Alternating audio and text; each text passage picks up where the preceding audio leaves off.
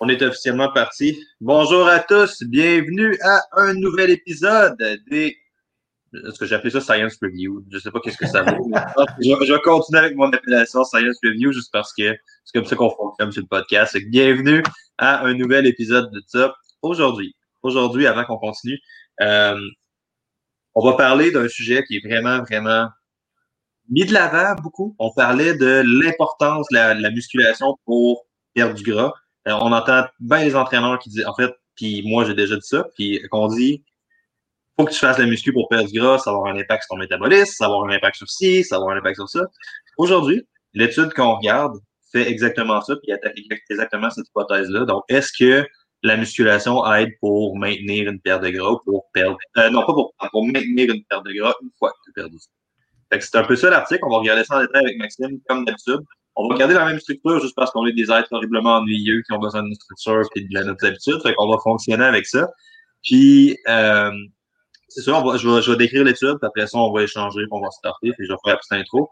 Avant qu'on y aille, j'ai eu trois personnes dans la dernière semaine qui m'ont écrit parce que la, vidéo qui a été le plus vue, c'est celui qu'on a fait sur euh, le white cycling. Euh, c'est vraiment lui qui a monté sur ma page, je sais pas si vous mais lui, il a vraiment été vu. Puis il y a beaucoup de monde qui disent All right, qu'est-ce qu'on fait? Es-tu euh, es-tu ouvert sur une autre plateforme en même temps? Euh, non.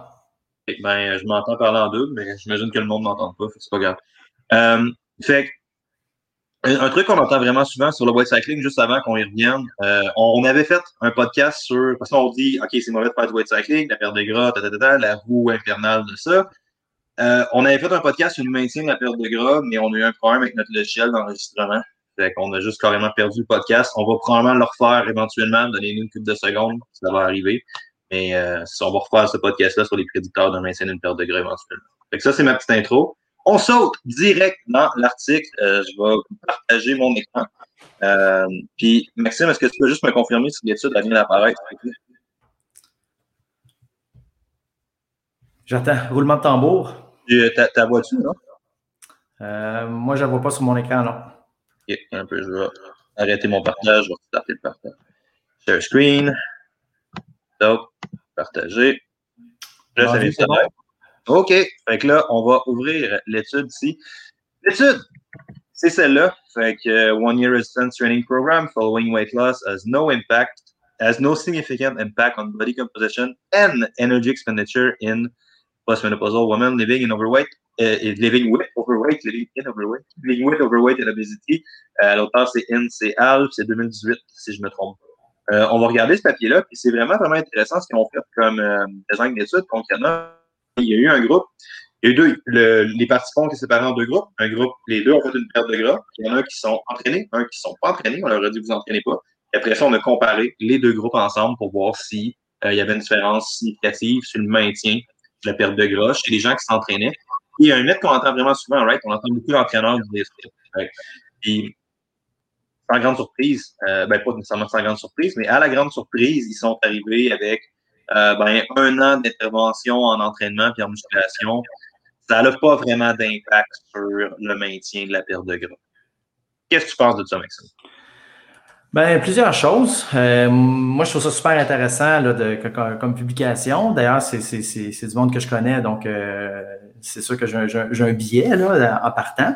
Mais euh, moi, ce que, ce que je trouve vraiment intéressant, c'est de voir qu'on a fait un non-suivi sur ce qui se passe au niveau des, des, calories dépensées avec des super belles mesures. Donc, on a vraiment mesuré le métabolisme de repos, on a mesuré la dépense énergétique. Donc, c'est pas des questionnaires, c'est vraiment des mesures objectives. on, a des bons chiffres. Là. Fait que là, il n'y a pas de place à, à, de la marge d'erreur associée à ah, les participants pensaient qu'ils bougeaient plus ou ils n'ont pas. C'était tout mesuré, pas à leur insu, mais indépendamment de, de, leur bon vouloir et de leur perception. Fait que ça, c'est intéressant. On parle de quoi exactement? Parce que je pense que c'est important de tomber là-dedans aussi. Il y a beaucoup de monde qui, euh, quand on parle de mesurer la composition corporelle, on va parler de peser des gens, puis on va parler du poids. Pas, pas exactement ça qui a été fait là-dedans, right? C'est quoi la différence versus. Euh, c'est ça, la, composition corporelle, ils l'ont mesuré avec un DEXA pour la composition corporelle totale. Donc, ça, c'est vraiment euh, les rayons X, là, fait que ça nous permet de quantifier avec une bonne précision la masse maigre, donc le squelette, euh, on regroupe organes et muscles un, peu ensemble, puis la masse grasse aussi. Fait que ça, c'est un super bon niveau de précision, fait qu'on peut détecter des changements là, euh, avec ça. C'est pas mal intéressant. Euh, la dépense énergétique, ça, ça, a été mesuré au repos avec la bonne vieille méthode. Là, on a mesuré la consommation d'oxygène, la production de CO2 le matin à jeun. Super intéressant. Donc, ça nous donne vraiment une mesure du métabolisme de repos. Puis, euh, la dépense énergétique totale, une méthode un peu plus complexe. On a mesuré ça avec l'eau doublement marquée. Donc, c'est des isotopes. Euh, c'est la mesure critérion, là, communément appelé le gold standard, pour mesurer la dépense énergétique totale. Puis ça, ça, dans le fond, ce que ça fait, c'est que ça nous permet de savoir pour une période de, de, jours donnés, mettons 7 jours, 10 jours, 20 jours, combien de calories au total ont été dépensées pour cette période-là. On divise par le nombre de jours, fait qu'on sait en moyenne combien de calories les gens dépensent par jour. Ouais. Fait que puis ça, ça nous permet aussi, si on a le total, si on a le métabolisme de repos, si on a aussi le, coût énergétique de la digestion, là, ben, on peut arriver à l'activité physique. On peut arriver à ça. On le mettre à l'écran. Fait que ce qui est, ce qui est super intéressant, c'est qu'on euh, on a l'activité physique. Puis, euh, t'as ton audio, en fait. Ouais, excuse, je pense que ça a bugué puis qu'on a parlé en même temps. Désolé, je t'ai coupé. Mais euh, dans le fond, pour ceux qui sont sur le podcast, en ce moment, je viens de faire apparaître un euh, graphique dans lequel on voit toutes les chiffres. Dans le fond, pour vous penser. Qu'est-ce que tu disais, excuse-moi? ça, je dis là, on peut avoir vraiment une mesure de l'activité physique au complet. Donc, pas juste l'exercice, pas juste. C'est vraiment toutes les contractions musculaires là, qui vont être incluses là-dedans. Fait que c'est vraiment des, mesures qui sont robustes. Euh, puis qui nous donnent beaucoup d'informations. Fait que c'est ça, je pense, une grosse force de, de, de l'article. Ça nous permet d'avoir des données intéressantes là-dessus, des choses qu'on peut regarder, puis on, peut se fier quand même. Et si vous suivez les podcasts avec Maxime depuis un certain temps, euh, pense que si vous pouvez retenir juste une chose de tous les podcasts, c'est la différence entre l'activité physique et l'entraînement. et on ne pas là-dedans aujourd'hui. Par contre, c'est important de savoir que ces mesures sont sharp. Je pense qu'on peut s'entendre pour dire que les mesures sont sharp. Et le résultat est quand même intéressant parce que ça va à l'opposé de ce qu'on véhicule beaucoup dans le monde de l'entraînement avec le fait qu'il faut que tu fasses de la muscu pour perdre du gras. Exact. Puis, tu sais, pas juste au niveau de la perte de gras, mais tu sais, on va souvent dire, euh, ah, ben, fais de la muscu, ça, ça, ça va te permettre d'avoir une meilleure composition corporelle. Euh, tu vas maintenir ta masse musculaire, tu vas, tu vas peut-être même en gagner, puis etc. Puis si tu as plus de muscles, euh, tu vas dépenser plus de calories. Tu sais, c'est un peu la panacée, l'entraînement en musculation. Là, là, tu vas, tu vas donner beau, grand effort en faisant ça. Encore une fois, pas que je suis contre l'entraînement en musculation. Au contraire, je suis un, je suis un fan fini de l'entraînement en musculation. Mais il faut juste reconnaître les, les, limites. Puis ça, ça illustre bien des limites importantes que l'entraînement en musculation peut avoir. Euh, ça n'a pas joué tant que ça euh, sur la, la, dépense énergétique de repos. Ça n'a pas joué. Là, je viens de fermer l'étude. T'as un peu, je vais aller Juste quand je m'allais citer les chiffres, là. Ouais, euh, c'est ça, tu sais, ça n'a pas joué tant que ça sur le métabolisme de repos comparativement au groupe contrôle qui ne s'entraînait pas du tout. Euh, ça n'a pas joué tant que ça sur la dépense énergétique associée à l'activité physique. Ça n'a pas joué tant que ça sur la, la, la, masse musculaire. Ici, ben, c'est la masse maigre. Tu sais, mettons, tu regardes, si on regarde le, métabolisme de repos, euh, il est à quelque chose comme euh, à la fin de l'intervention, le post-maintenance qui parle, là, donc à, toute, toute, toute fin. Chez le groupe contrôle, on est à peu près à 1200 calories par jour. Puis, euh, avec le groupe qui a fait l'entraînement en musculation, on est à 1244. Fait que c'est 1216, 1244 à peu près. C'est à peu près la même chose. Ça, moi, je me permets juste une parenthèse ici parce que je pense que c'est quelque chose, c'est une erreur que le monde font vraiment, vraiment souvent lorsqu'on parle d'entraînement. c'est vrai, OK? Puis on regarde les chiffres, il y a une différence significative entre les deux groupes. Dans le sens que si vous fiez juste aux chiffres, vous allez dire, hey, hey gang, le groupe qui fait de la musculation a un métabolisme de repos en moyenne plus élevé que le groupe qui n'a pas fait de muscu. La différence est significative. Il y a une bonne différence, quand même une bonne différence on parle de 0,01. Par contre, il y a une différence entre trouver des différences dans des chiffres et vraiment faire quelque chose dans la vraie vie avec, ces, chiffres-là. Dans le sens que, tu sais, tes participants qui s'entraînent, ils ont quoi? Ils ont 30 calories de plus. C'est négligeable. Puis, ah dans, dans, les statistiques là-dedans, on ne tient pas compte de la variabilité de la, de la, mesure. Et c'est ça aussi, c'est-à-dire que c'est pas rare d'avoir une variation de plus ou moins 50 calories pour une même personne là, au niveau de la dépense énergétique. Ah tu sais, c'est au, repos, là, tu sais, ça, une fluctuation normale, ça peut arriver. Fait tu restes dans une variabilité qui est tout à fait normale. Fait que on peut pas dire vraiment que l'intervention a eu un effet marquant sur cette partie-là, cette composante-là. Puis moi, ce qui m'intéresse encore plus, c'est l'activité physique.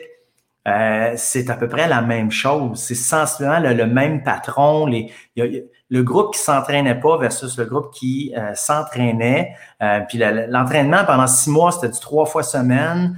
Puis au total, l'intervention, c'était 12 mois. Les premiers six mois, trois fois semaine, de la muscu, quand même, L'entraînement en force et en hypertrophie, là, ça, travaillait fort. On utilisait les tests d'un RM pour prédire les charges. ça, ça, travaillait fort là-dessus ben sur l'activité physique, ils n'ont pas bougé plus, ces dames-là. Ils n'ont pas vraiment dépensé plus de calories sur 24 heures que le groupe qui euh, n'avait pas le droit de faire l'exercice. Donc, euh, le groupe contrôle, il ne pouvait pas s'entraîner comme tel. Euh, donc, ça aussi, ça, ça met en lumière que le fait de faire de l'exercice, le fait de faire de la musculation, c'est pas systématique que ça va augmenter la dépense énergétique. Puis si ça l'augmente, pas certain que ce soit tant que ça une, grosse quantité.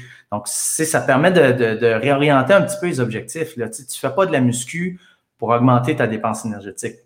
Mmh. Tu fais de la muscu pour devenir plus fort, plus puissant, euh, endurance musculaire locale plus élevée. Tu développes des qualités physiologiques entraînables. Il faut que ça soit ça ton premier objectif avec la muscu. Euh, ou bien juste avoir du fun parce que tu aimes ça, c'est aussi correct aussi. Là.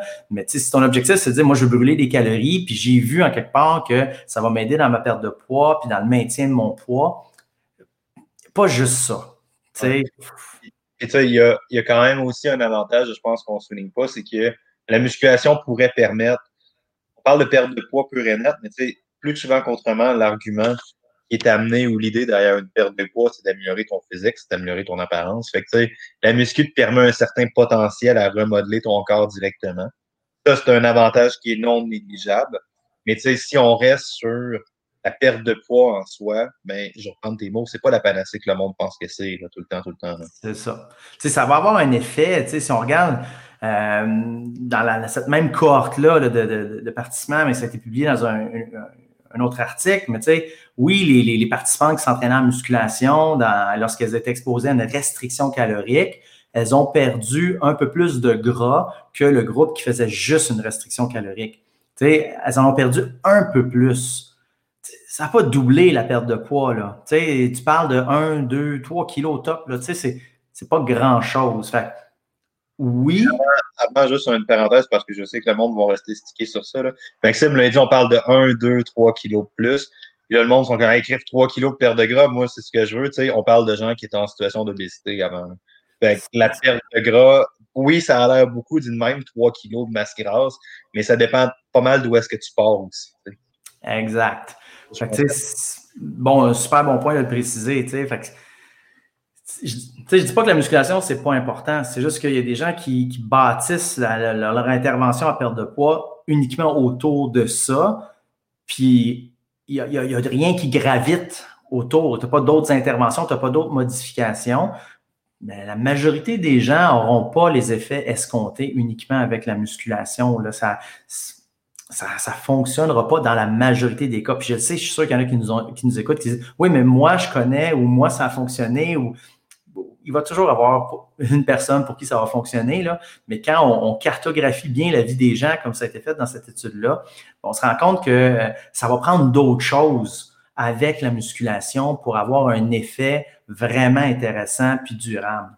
C'est ça l'affaire, c'est que, tu sais, je pense, avant qu'on tombe dans. On a définitivement une couple de critiques à adresser à cette étude-là, mais le point qu'on essaie de passer aujourd'hui, c'est surtout cet argument-là que Maxime vient juste d'énumérer. C'est comme la musculation a un impact des impacts positifs, a bien des bons côtés. Il pourrait y avoir certains edges pour une perte de gras, clairement, mais faut pas que ça soit le pilier central de ton intervention, puis particulièrement si tu ça t'entraîner, puis tu y vas parce que tu penses que tu as un avantage, hey, ça, ça sera pas long, puis ça va se gâter tes affaires. Tu sais, fait ça, ça c'est vraiment important. Par contre, ce qui se passe avec beaucoup de monde, c'est que on va tomber dans une roue un peu plus comportementale, dans une roue un peu plus humaine. Il y a beaucoup de monde qui vont développer un peu le mode de vie ou le tantôt, autour de la muscu, autour de l'alimentation. On a de temps peut-être un, pas nécessairement un mode de vie, mais tu sais, quand tu arrives du gym, ben, tu rembarques dans une certaine culture de mieux manger, de changer ton réseau, de changer tes affaires. Ça peut clairement être une stepping stone, une stepping stone à modifier ton comportement, somme toute, je pense. Mais tu sais, l'affaire, c'est qu'on regardait, puis il n'y a à peu près pas eu de progression d'exercices dans ce programme-là. Fait que, moi, j'ai, dans cette, étude-là, fait moi, j'ai bien gros de la misère à dire, ah ouais, l'entraînement n'a pas d'impact supérieur. Chris, les gars, vous n'avez pas progressé votre affaire. Ils ont fait l'activité physique, dans le fond, puis ils utilisaient la muscu à cette fin-là un petit peu plus. Mais, tu sais, l'écrasante majorité des gens vont faire le programme d'entraînement de la même fait que là, on se ramasse à comme avoir une copie de la vraie vie là-dedans qui est appliquée. Fait que c'est important d'amener ce point-là, je pense. Ouais, puis tu sais, dans, je pense que moi, ce qui, ce qui me chicote dans, dans, dans l'étude, c'est l'absence de la publication des résultats de force. Est-ce que les participantes ont augmenté leur force ou non? Je veux juste te, te dépeindre un scénario, là, mais si le groupe qui s'entraînait a perdu de la force sur un an, là, tu te rends compte qu'il y a définitivement un problème majeur en quelque part. Il y a quelque chose qui n'a pas fonctionné. Ça fait aucun sens que sur un an d'entraînement de musculation, tu perdes de la force au lieu d'en gagner. S'il n'y a pas eu de changement de force, ben ça aussi, tu te poses des questions. Est-ce que l'entraînement, la sollicitation est adéquate? Puis si on doublé leur force, mais ben là, tu peux dire, Colin, ouais, ils ont doublé la force, ça n'a rien changé sur tous les autres paramètres. Ben, c'est peut-être vrai que finalement, l'entraînement, la force, c'est pas vraiment associé. Ça, moi, c'est quelque chose qui, ça me titille beaucoup qu'on n'ait pas publié ça, même pas de valeur de VO2 max. Là, ouais. Et c'est un problème beaucoup, pas dans, oui, oui, dans le cadre de l'étude, parce qu'on va dire que, encore là, on parle de qualité physiologique entraînable, ça, c'est mesurable. C'est ça que tu essaies de faire avec la muscu, right? Fait que si tu ne publies pas ça, c'est dur de valider si ton programme a été efficace ou non.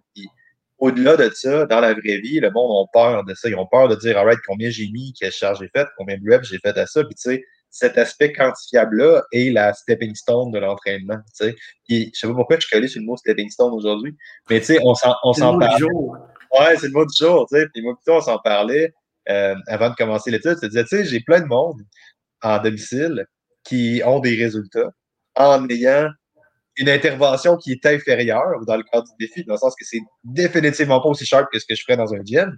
Et Chris, ils n'ont jamais suivi leur tempo. Ils n'ont jamais noté le, leur rythme. Ils n'ont jamais fait toutes les petites bases de même. Fait, ils n'ont jamais eu de mécanisme de progression.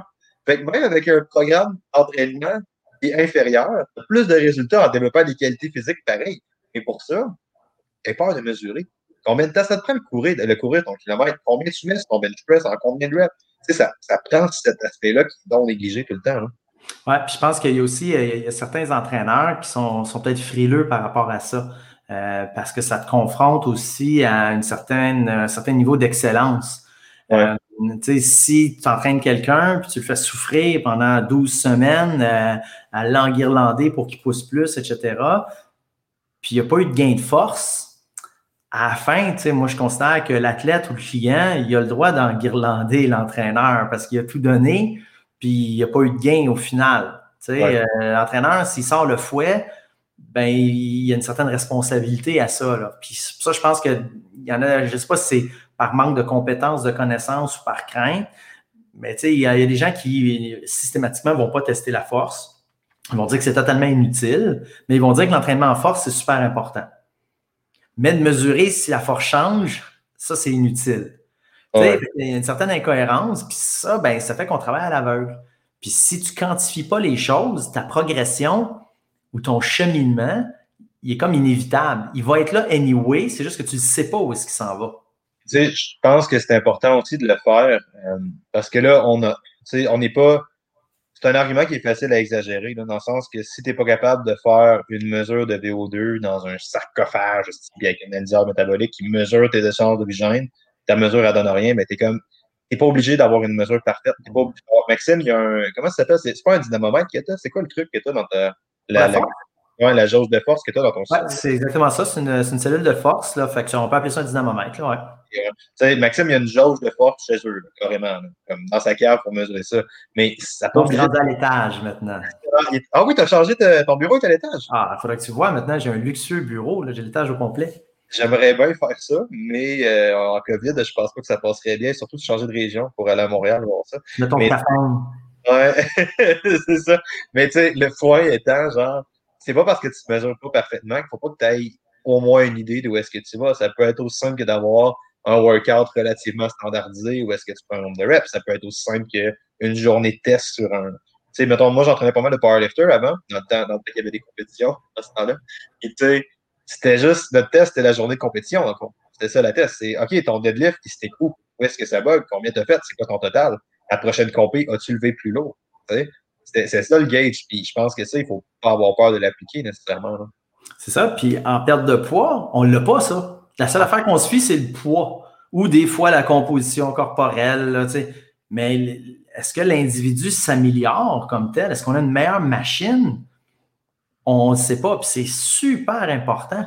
Euh, ça prendrait quasiment une compétition en perte de poids, non pas de perte de poids, mais de, qualité, où on observe les qualités physiologiques entraînables. Puis je suis pas mal sûr que ça, changerait la donne au niveau du taux de succès pour un processus de perte de poids.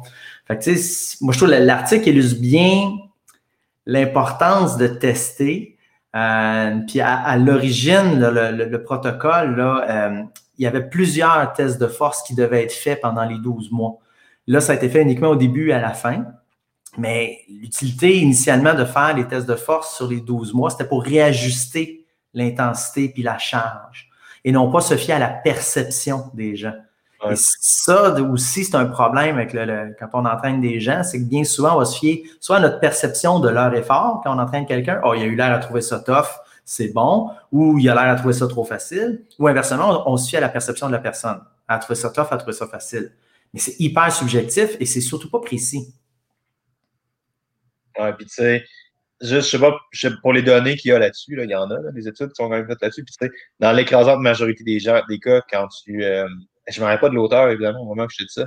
Mais tu sais, c'était une affaire comme il y avait un groupe qui testait leur 1RM. Puis après ça, il leur disait de faire une charge, faire des reps, puis après ça, pour un 1RM. Puis après ça, il leur faisait réellement tester leur 1RM, mettons. Et si je me trompe pas, puis là, je fais un shot in the dark, là, c'était quelque chose comme 75 ou 80% des gens qui étaient plus, de 5 à 10 reps off. Fait que t'es ah. pas off, t'es extrêmement off. T'es vraiment, t'es pas toute sa cible, tu sais. Puis, puis, ça, je pense, c'est un problème lorsqu'on arrive avec ça un peu, là, c'est que ça prend ça, là. Ben, écoute ça, moi je l'avais testé il y a peut-être une dizaine d'années sur un, leg press puis un, chest press là, euh, avec des, des, joueurs de football, des joueurs de hockey, puis euh, une couple de personnes là, qui s'entraînent. Puis écoute, en moyenne, euh, sur le chest press, les gens étaient off d'à peu près 6 kilos entre la charge qu'ils prenaient habituellement pour s'entraîner puis la charge qu'ils devaient prendre. Fait que toi, tu te dis, ah, c'est pas tant que ça. Ben, c'est une de plus. Là. Tu es supposé en faire 10, tu aurais pu en faire 15-16. C'est ça, là, à peu près. Là. Puis sur les, les, le leg press, c'était pas moins de 20 kilos off. Fait que, on avait calculé ça, puis dans le gros, en gros, les gens, ils s'entraînaient avec une charge qui était juste correcte pour faire un échauffement spécifique. Ouais. Ça, il faisait du warm-up, dans le fond. Ouais. C'est le gars qui s'entraîne pour un marathon qui dit ben moi, je vais faire un léger jogging tranquille, c'est tout ce que je fais. Ou je vais marcher, puis ça va être ça. Tu sais. Ben, tu ne courras jamais ton marathon si tu t'entraînes en marchant. C'est ça. C'est ça notre critique principale à cette étude-là. On arrive à genre. Ultimement, ça, ça n'a pas été fait. C'est dans le sens qu'ils ont fait probablement plus des échauffements en musculation ont vraiment eu un style complet d'entraînement. D'accord là-dessus. Puis, c'est pas pour dire. Puis encore là, c'est bien puis c'est pas bien. Dans le sens que c'est ce que le monde faire. En quantité, tristement. ce podcast-là, il y a des choses à retenir.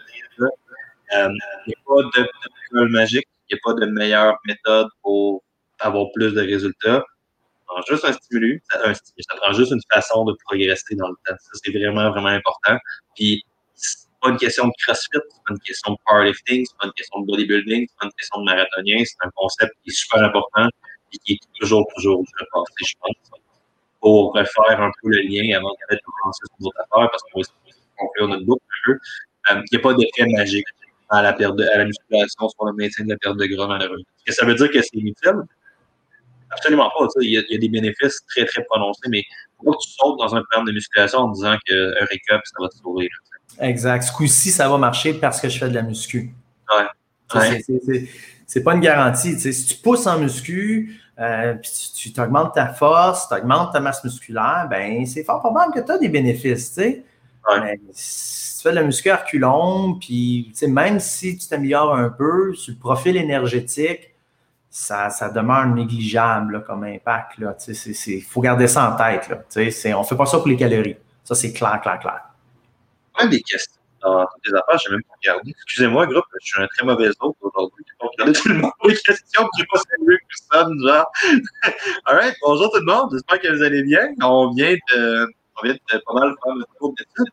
Jamais il y en a qui écoutent en direct, vous avez des questions qu'on vient de dire, n'hésitez pas à les lancer, c'est un plaisir. C'est ça qui rend ça le fun, les lives, c'est quand vous interagissez avec nous. Puis, euh, c'est ça, je sais pas si jamais quoi que ce soit. Mais, mais je pense que le point qu'on a fait est vraiment, vraiment intéressant dans le sens que, avant, puis moi, j'avais une coupe de points là-dedans que, ils ont amené quand même, et tu sais, ça, je serais curieux d'avoir ton opinion là-dessus. Je serais quand même curieux d'avoir ton opinion là-dessus parce que, tu sais, j'en ai pas des études, je comprends l'impact logistique que ça a d'adresser vraiment un, point comme ça, mais tu sais, quand tu fais un follow-up sur un an, en sachant que l'écran, on peut en parler du poids. On est dans une étude qui mesure clairement la perte de poids et le maintien du poids. Tu sais. Et plus souvent qu'autrement, le maintien du poids va se faire sur deux, la perte de poids va se faire sur, mettons, 6 à 8 mois. Et après ça, il y a une période de maintien. Mais tu sais, on mesure le, le succès du maintien d'une perte de gras sur des années après. C'est pas dans les 3-4 mois de tu fais ta chose, tu perds 30 livres, réussi. C'est pas ça. C'est est-ce que tu maintiens ton poids sur une longue période? Et puis de faire un follow-up sur un an, en sachant que le gros du drop-out est plus après deux, trois ans. Moi, je pense qu'on a échappé un peu là, mais je serais curieux de savoir ce que toi t'en penses. Ben écoute, pour, pour, pour être dans les détails de l'étude, initialement, c'était dans le projet de, de refaire un, je pense que c'était aux trois ans, euh, de refaire un suivi minimal auprès des, participants, donc composition corporelle, probablement VO2 max, force musculaire et des, choses comme ça. Euh, sauf que, pour te donner une idée, là, ce, cette étude-là, ce projet-là, là, on parle de plusieurs millions. Euh, que, que, que, ça a coûté. C'est énormément en ressources. C'est dur de faire ça. Le, le suivi qui, a, qui, avait été proposé, c'était euh, un suivi téléphonique, euh, demander le poids était rendu à combien après X temps. C'est ce qui était le, le, moins cher. Je ne sais pas si ça a été fait. Là. Euh, mais ça avait été discuté là, euh, parce que c'est un projet ça, qui, quand même, c'est une publication de 2018, là, mais l'essence de ce projet-là, de ce projet-là, ça remonte à plusieurs années avant. Là. Mais les données, en ce moment qu'on parle, ça a été publié en 2018, ces données-là, mais les résultats et les tests, autres, ont été faits quoi, 2016-2015?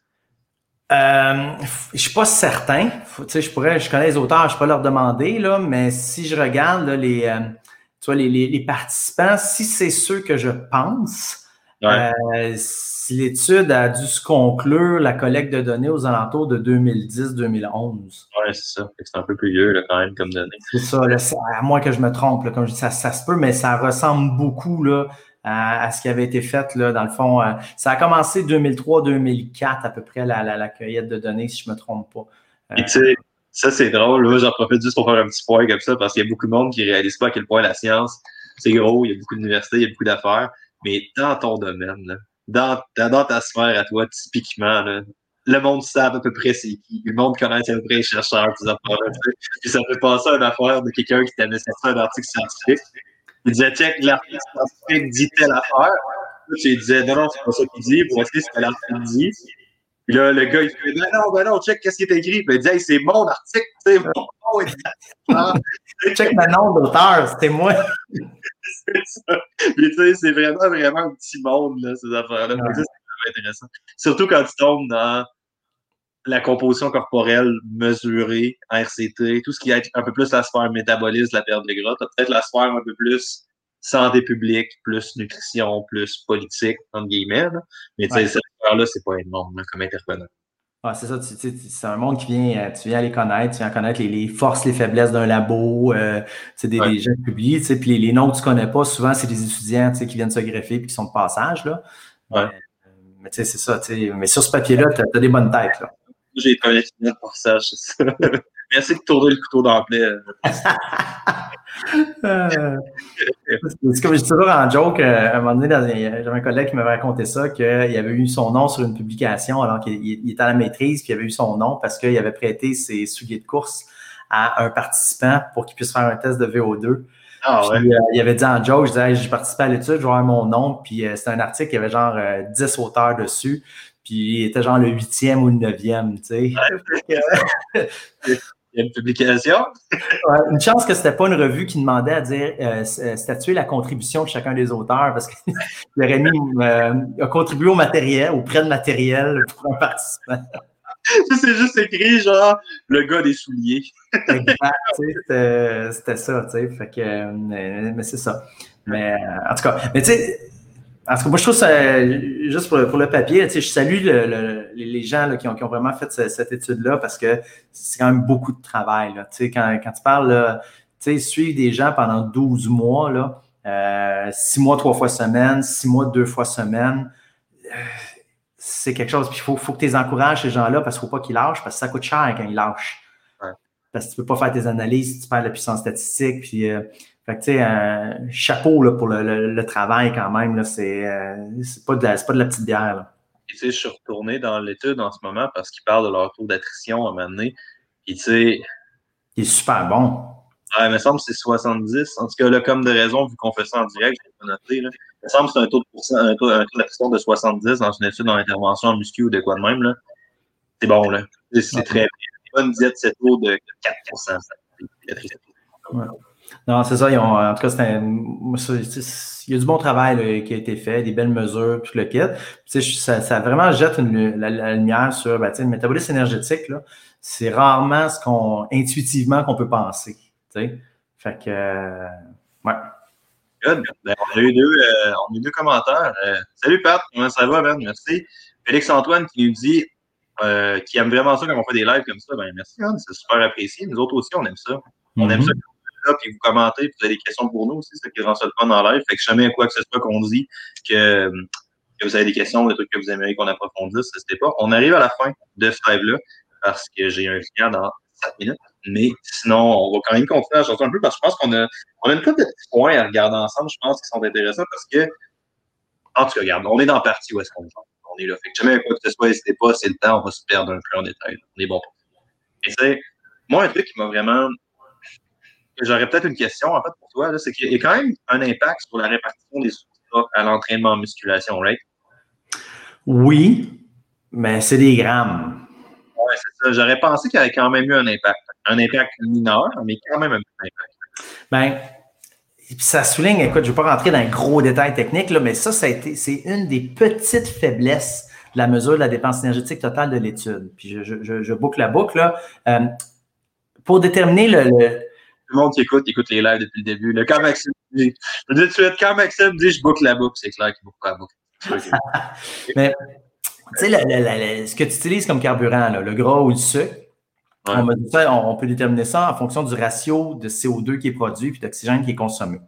Quand on a ce ratio-là sur 24 heures, on sait exactement la quantité de gras que tu as brûlé dans ta journée et la quantité de glucides que tu as brûlé parenthèse, parce qu'il y a beaucoup de monde qui ne savent pas c'est quoi. ce que Maxime vient de décrire, on appelle ça le quotient respiratoire, puis c'est souvent appelé comme ça dans des études. il y a beaucoup de monde qui le terme juste quotient respiratoire, ils ne savent pas c'est quoi, c'est ce ratio-là. Juste pour Exact. dans l'étude, ils ont pris un, quotient respiratoire fixe de mémoire à 0.88, euh, si je ne me trompe pas. Ils ne l'ont pas mesuré. Puis là, la façon qu'ils auraient pu faire pour l'estimer, c'est en tout cas, c'est de calculer avec la bouffe, là, c'est, c'est complexe. Mais tout ça pour dire que ça, ça peut être une faiblesse parce que on n'a pas mesuré l'oxydation des substrats sur 24 heures. Euh, de mémoire, je ne sais pas s'il présente dans l'article, le quotient respiratoire et le métabolisme de repos. Au repos, ça n'a pas changé.